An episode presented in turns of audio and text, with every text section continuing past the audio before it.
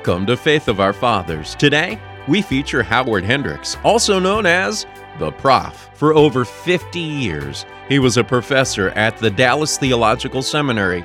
He mentored many Christian leaders, including Chuck Swindoll, Tony Evans, Joseph Stowell, and David Jeremiah, authored sixteen books, and ministered in over eighty countries. Today, Howard Hendricks presents a study on Worship Served, Family Style. The following material is copywritten by and provided courtesy of the Moody Bible Institute.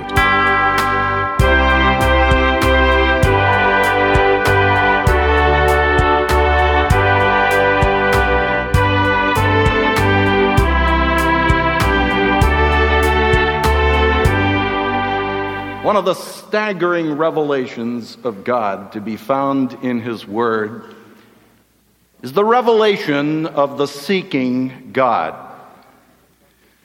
For example, in Luke nineteen ten we read, "For the Son of Man is come to seek and to save that which was lost." God in quest of souls to save. My friends, that's why Christianity is not a religion.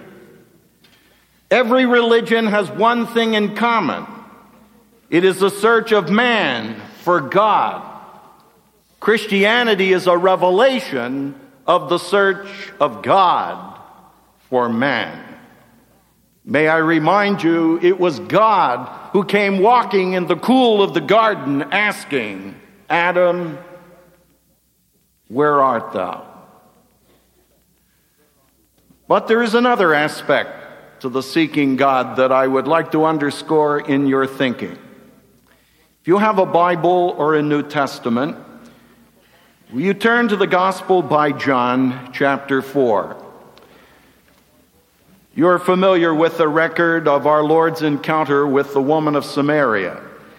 She sought to embroil him in a debate as to the location of worship. And our Lord attempts to focus her, her thinking on the truth when he says in verse twenty-two, "You worship that which you do not know. We worship that which we know, for salvation is from the Jews. But an hour is coming, and now is, when the true worshiper shall worship the Father in spirit and truth." Now mark the next statement. "For such people the Father seeks to be his worshipers." God is not only in quest of souls to save, he is in quest of souls who will worship. Don't ask me to explain that. I can't. And neither can anyone else. I'm only thankful to God that I can experience it, but I have never recovered from the truth. God is seeking my worship. And I believe we grieve the Holy Spirit every time we spurn that which he seeks.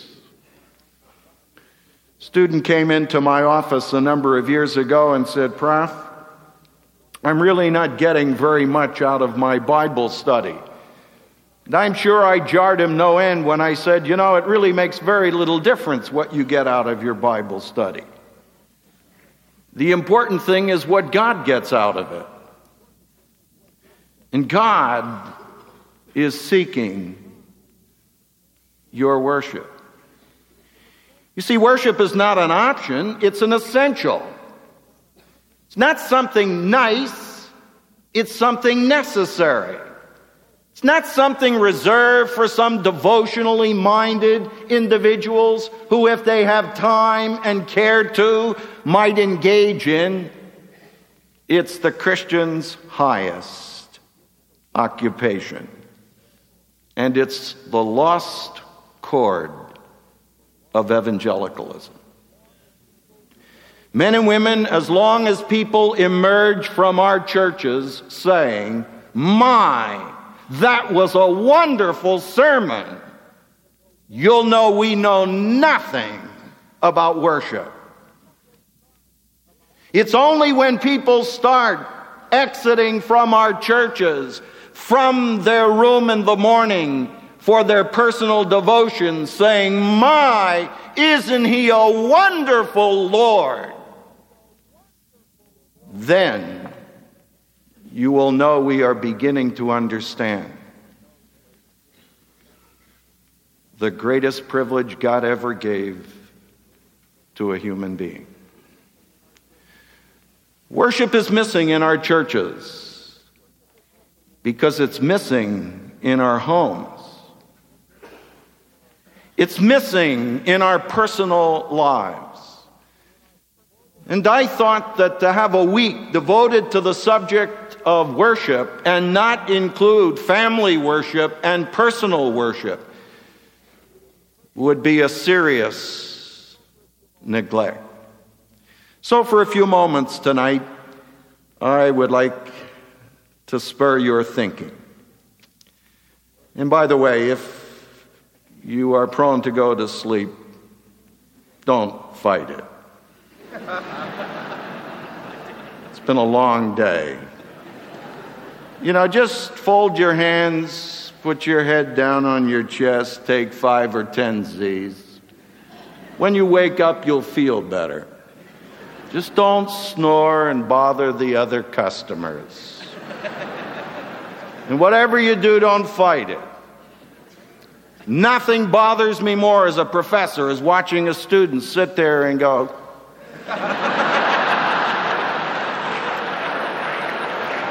just drives me up the wall. So do me a favor in my superannuated state.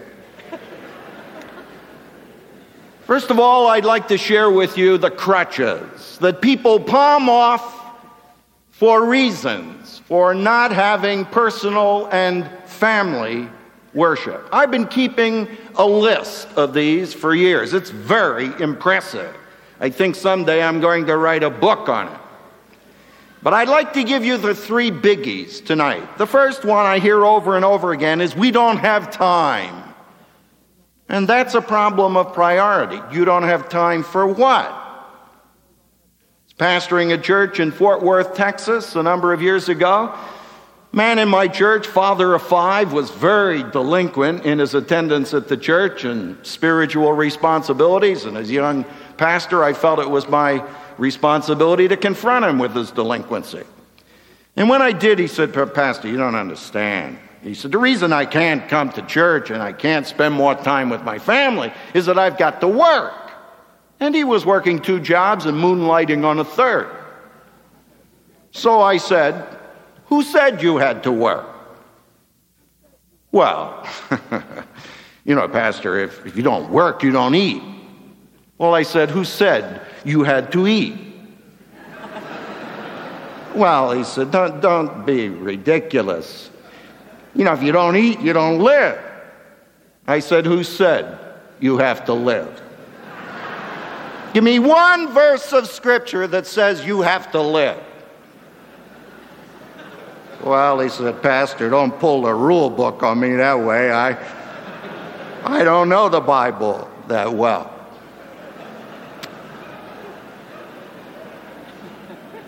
I said, "I do. And I can't find a verse of scripture that says you ought to live." So did it ever occur to you it would be better for you to die in fellowship with Jesus Christ than to go on living outside of fellowship with him? Well, he said, "I hadn't thought of it that way." Neither had I. But I didn't tell him that. See, that's the ultimate issue. How important is it? In Mark chapter one and verse thirty-five, you have one of those little peephole texts that you need to explore. My Bible says, "And in the early morning, while it was still dark, Jesus arose, went out, departed to a solitary place, and was praying there. And you're forced to ask, what morning? Why, it's the morning after the busiest recorded day in the life of the Lord. There are only fifty-two recorded days from Jesus' life in the Gospels. And this was one crowded with miracles and teaching and exposure to people. And no one, except a person who has had a public ministry, has any idea of the drain of people on an individual. I go away and preach for a week and come back. I've spoken thirty, forty times, and my Christian friends always say, uh, how was your vacation? You know, that tests my sanctification to the breaking. I have the strongest urge to pick up a nearby chair and wrap it around their head. But you know, I found a better way. I take them with me. I took a businessman, a C E O, out for a weekend. Friday night, Saturday, Sunday, came back. He was woofed. He said, Hendricks, it took me three weeks to recover. I said, look, I was speaking. He said, I was listening.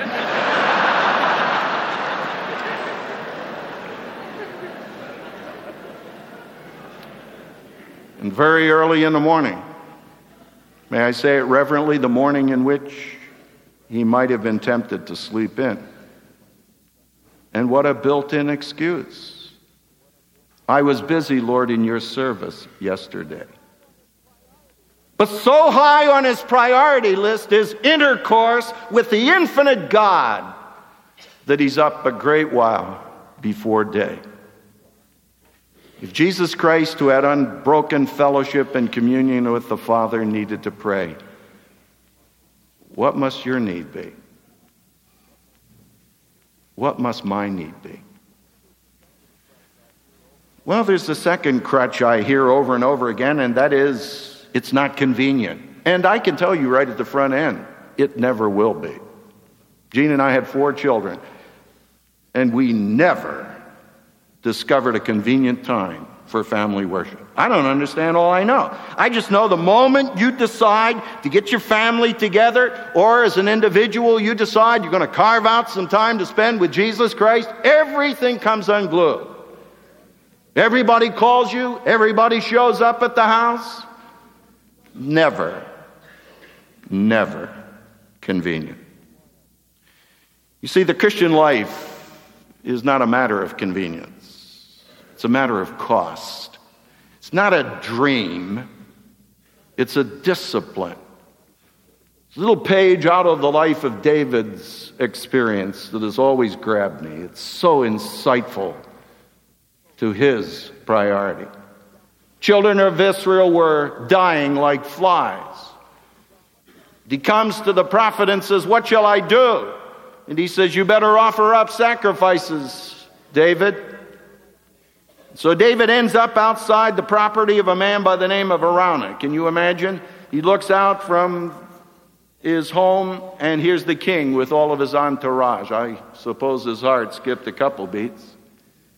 He comes out and says, David, what can I do for you? David says, I'd like to buy a piece of property. What do you want to buy property for? He said, because I've got to offer up sacrifices to the Lord our God. Can you imagine the mentality of Araunah? David, you got to be kidding. You're the king. I'm not about to sell you property. I'll give it to you. I'll give you the utensils. I'll give you everything you need. And David says, no, you won't. Ladies and gentlemen, I say it very seriously. David would have made a poor American, because he was not a freeloader. He uttered one of the most significant statements that ever fell from his lips when he said, neither will I offer unto the Lord my God of that which costs me nothing. You see, David knew that the service that counts is the service that costs. And if you have a significant Christian life, a significant family, a significant ministry, I will guarantee you, you will not find it in a bargain basement sale. There's a high price tag. The third excuse I find is perhaps the most legitimate in some ways, and that is, uh, we don't know how. This is a problem of technique. I was speaking at Mount Hermon Bible Conference on the West Coast, and apparently I referred to the family altar. The message was not on that subject. And at the end, a man came up and he said, uh, about this family altar, do they handle them here in the bookstore? And I engaged him in conversation and discovered he came out of a different religious orientation, had come to faith, and figured now that he's an evangelical, there must be another set of equipment that he needs to get. I came out of a broken home. Gene came out of a nominal Christian home. Neither one of us had ever witnessed family worship in any form when we started our family. And I'm here to tell you there was very little material. I thank God for the Moody Bible Storybook, one of the classic books of all time that I had somebody give me as a gift when my first child was born. And there wasn't too much else, I will guarantee you. Today, the evangelical church in America is the most enriched body of believers in all of church history. All you have to do is to go down to a Christian bookstore, spend a minimal amount of time, and you will discover a spate of material that is almost unlimited. Every conceivable kind. But you remember, Moses had some practical advice to give back in Deuteronomy six when he said, "These words which I'm commanding you this day shall be upon your heart, and I want you to teach them to your children diligently, and I want you to talk of them." And he spells it out. When? When you sit in your home. That presupposes you sit there. Moving right along. And when you walk by the way. In fact, he says, I want you to do it the last thing at night and the first thing in the morning. And then he gives you a specific illustration in verse twenty. When your son asks you in time to come, saying, "Dad, what do the testimonies and the statutes and the judgments mean which the Lord our God commanded you?" Then thou shalt say unto thy son, "Son, go ask your mother." You'll notice that in your text. That's the Reversed Standard Version.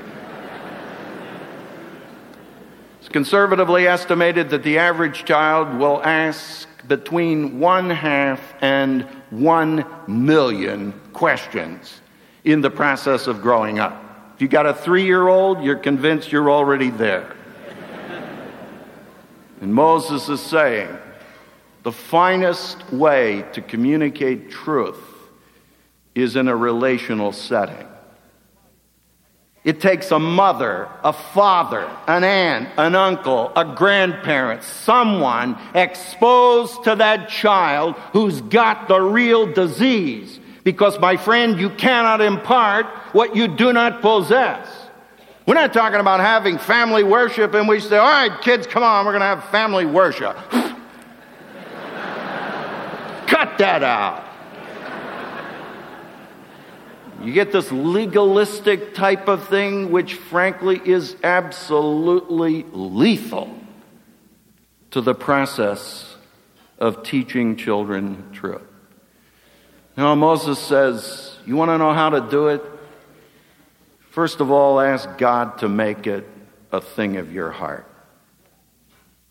And then impress it upon the lives of your children, those with whom you come in contact, and do it in a relational setting where it's caught more than it is taught. Well, let's take just a moment to look at some of the components of worship, whether you are doing it as a single individual, as a couple, or as a family. The first one I want to call to your attention is the Word of God. You need to run through your mind every single day the truth that God wanted to communicate with you in the twentieth century, and he wrote his message in a book. This book was not written to satisfy your curiosity. It was written to transform your life. It's not written to make you a smarter sinner. It's written to make you just like Jesus Christ. And shortly after I became a believer, someone wrote right here in the flyleaf of my Bible these words: "This book will keep you from sin, or sin will keep you from this book." And as a student at Wheaton College many years ago, I will never forget sitting right down here where this young man is when Harry Ironside was preaching from this pulpit, and hear him quote that and open my New Testament. See, that's still true. Dusty Bibles lead to dirty lives. Now, let me suggest a few things that you can do. Again, whether you are doing it individually, you're in the dorm, and there are a couple of you that meet together periodically for a time of worship. You're a couple, whether you have no children or your children are already gone, or whether you are still in the parenting process in its active form. First of all, you need to read the Word of God.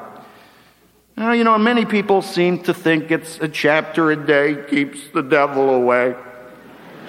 And I've been asking kids for thirty-eight years from Christian homes, what turned you off most about family worship? You know what they tell me? The top of the list. It was so boring. Now, men and women, it's a crime to bore a kid with the Word of God. You want to bore him? Bore him with Shakespeare. Bore him with nuclear physics. Man, all kinds of fascinating things to bore him with. Don't bore him with the Word of God. That's why you need to get a good translation, a new, a new international version. You got teenagers? Try Phillips' paraphrase. I can still remember reading that to my teenagers. I had four at one time. You know, when you get four teenagers, you either develop a sense of humor or you go neurotic. We would read that thing, and we'd come up to the climax, and I'd stop, and I'd say, well, we'll take a rest. Oh, we're dead, let's go on. You know, which is slightly different from, do we have another chapter we have to get through while everybody is moving into anesthesia? Secondly, what about memorizing the Word of God? I have one great regret. And that is that I did not, as a young person, memorize more of the Word.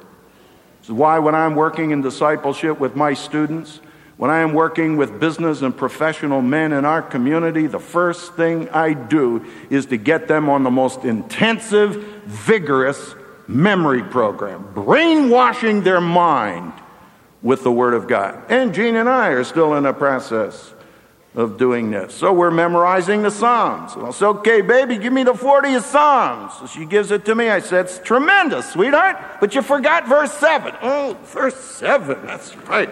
Always forget verse seven. Howie, you try it. Okay, so I give it to her. She says, oh, you're making tremendous progress, but you forgot verses three through nineteen.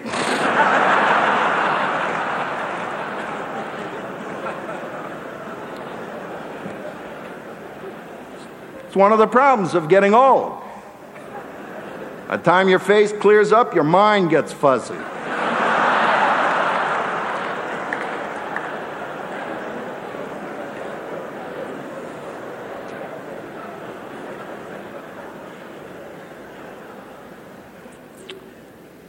about studying the Word of God? You know what you ought to be teaching? You ought to be teaching the children in your home, your grandchildren, anybody you are working with in a discipling relationship. You need to teach them how to study the Word for themselves. It's tragic that we should ever lead people to Christ, and this becomes a closed book because they don't even know where to start. That's what happened with me. I said, where shall I start? Guy says, anywhere. It's all profitable. So I land in Ezekiel, right in the middle of the wheels. Woo! I think maybe there's a better part. So I flip over and land in Revelation, in the vials and the wraths, convinced that what they had taught me in another group was true, and that is that you needed a professional to dispense this stuff. And I closed that book for one solid year, the first year of my Christian life. I can still remember the dear brother that came along and said to me, "Hey, Howie, are you into the Word for yourself?" I said, "No, as a matter of fact, I'm not."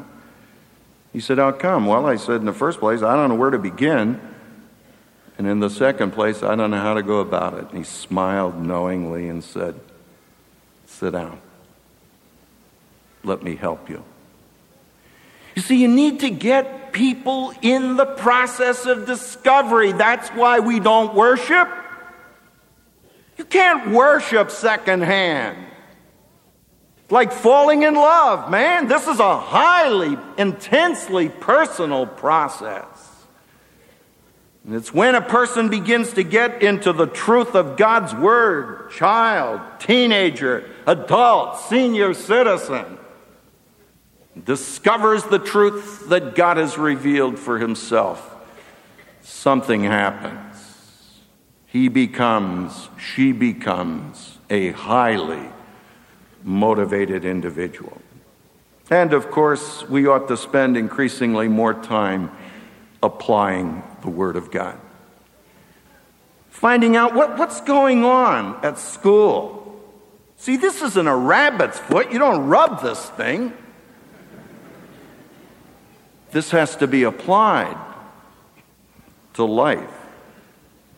Do you ever come home, gentlemen, from your office where you're wrestling with all of those alligators and share what the Lord is teaching you in applying the Word of God down at the office? Do you ever ask a teenager to tell you what's going on down there at the school? How are you having opportunities to take what we've been discussing around the table and applying it in your realm? But not only should we have time for the Word, we should have time for prayer. The Word of God, God speaks to us in prayer. We have that incredible opportunity of speaking to God. Gene and I started something a number of years ago for which we would trade nothing. As I told you, we had no background, no models, so we just started.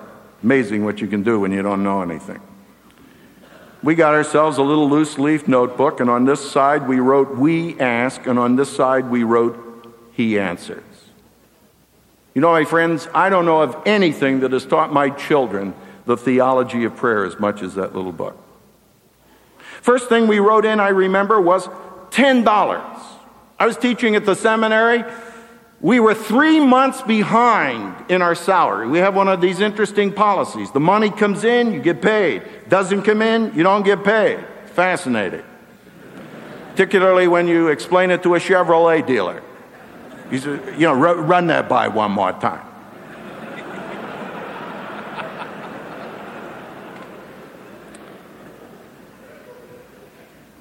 We were down to our last meal.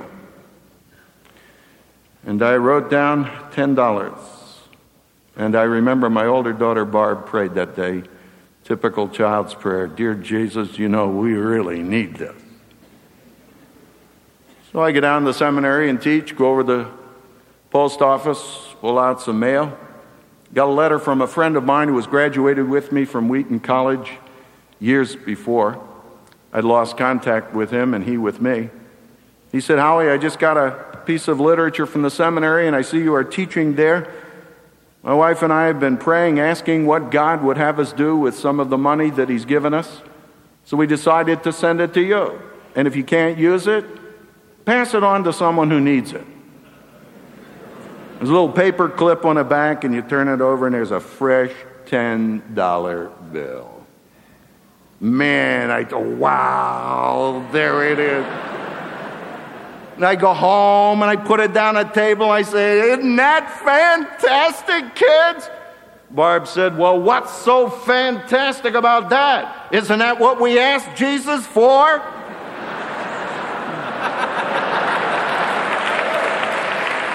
You know, it pops underneath the rug.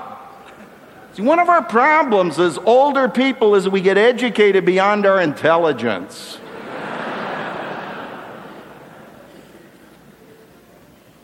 Sometimes we've had to write no. Did you ever do that? I was a youth director in a church just west of the city here for a number of years. There was a woman in that church who had designs for me, don't misunderstand. It was with respect to her daughter. She was convinced that it was God's will I marry her daughter. She told me every week. One day she said that God told me. Well, I said, that's wonderful, madam, but he never informed me of the fact. She even said she had a dream that I was married to her daughter. And I have another way of describing this. And finally, she got so exasperated with me, she said, you're supposed to be a man of God. I'm going to pray for you. Well, do you ever thank God for unanswered prayer? Tremendous blessing. Do you ever think of some of the moronic things you've asked God for? My wife and I asked for several children.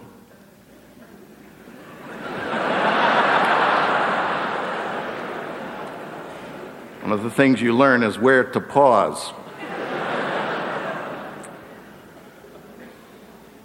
God appeared to answer the additional children beyond the four we have, only they were born dead.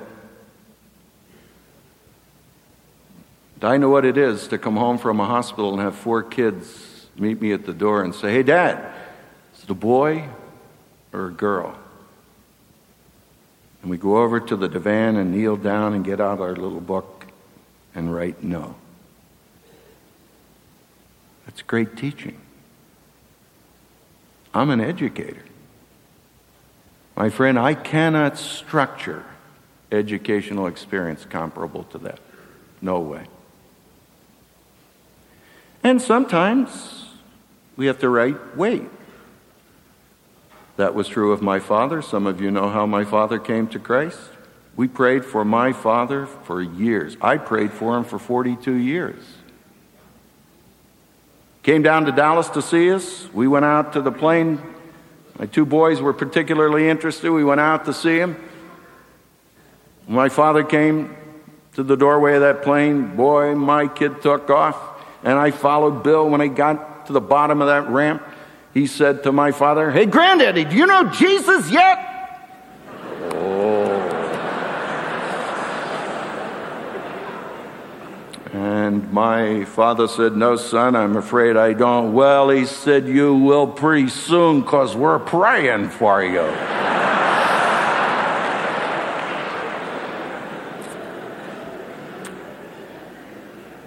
When my father came to Christ in Washington, D C, and I went to see him for the last time on the planet, threw his arms around me and said, son, I'm awfully sorry I took so long to make the critical decision. Do me a favor. I said, I'll do anything for you. Thank the kids for praying for me.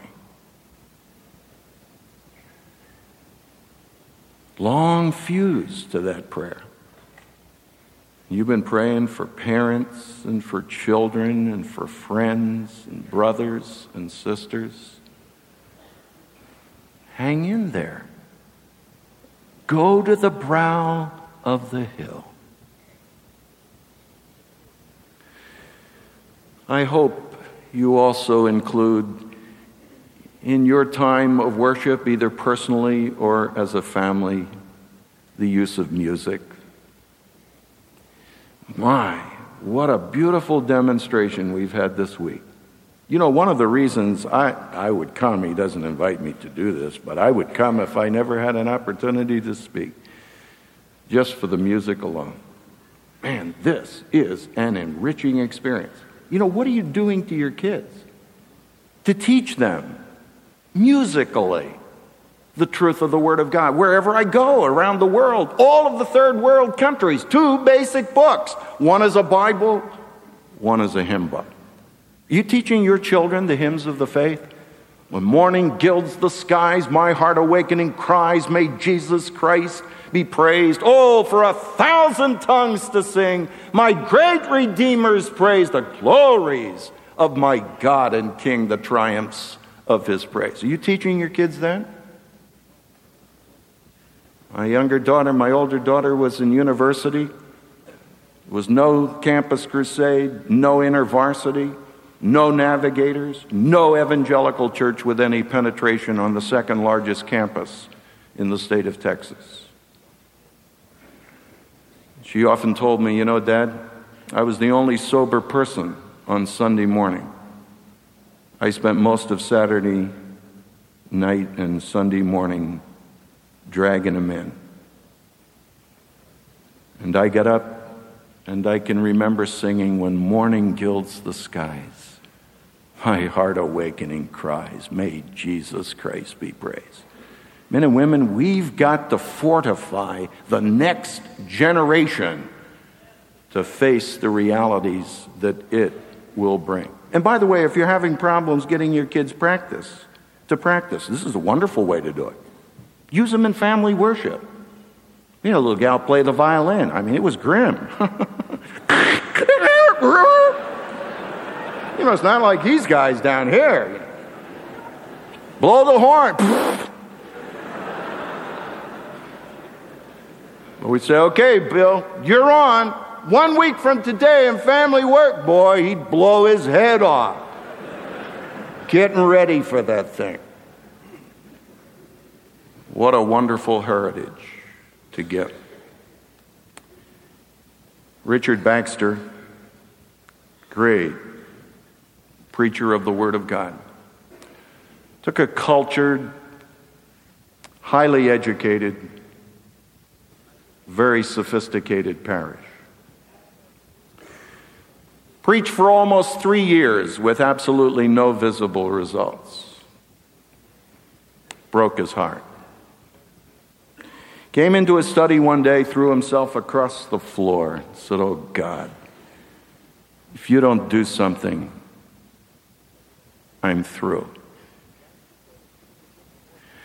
And Baxter said it seemed as if the voice of God became audible, at least to me, when he said, Baxter, you've been asking me to bring revival,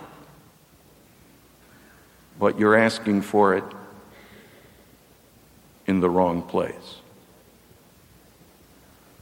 Why don't you ask me to bring it in the homes of your parish? And the great Richard Baxter, eminent preacher that he was, went from home to home in that parish, spent one entire night with every family, helping them establish a family worship time. For the singles, he would get two and three together, and they'd spend the whole night learning how to worship as a group of singles.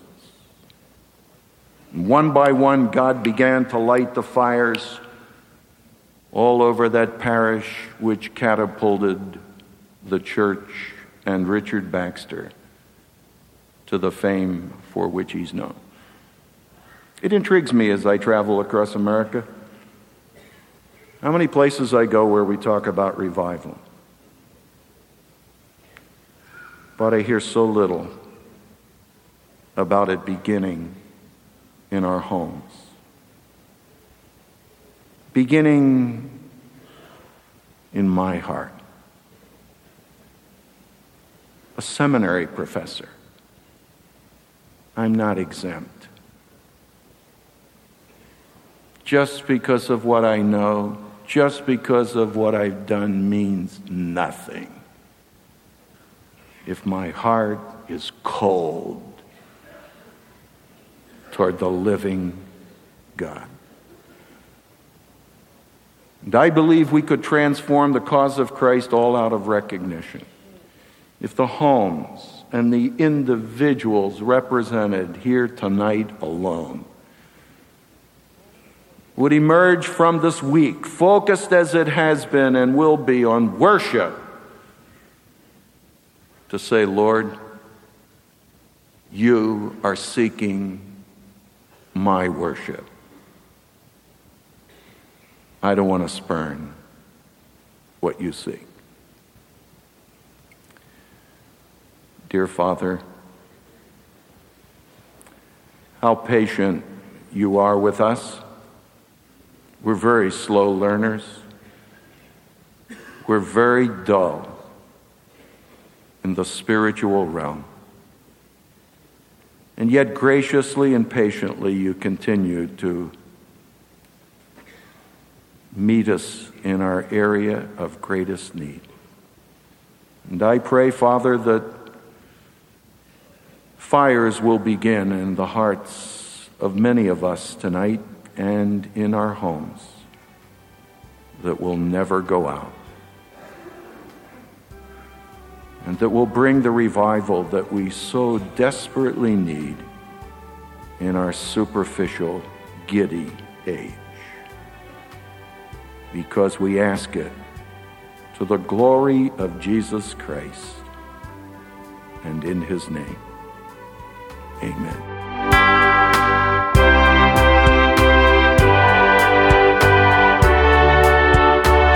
You've been listening to Howard Hendricks. Listen to Faith of Our Fathers each Saturday and Sunday to hear more great twentieth century preachers.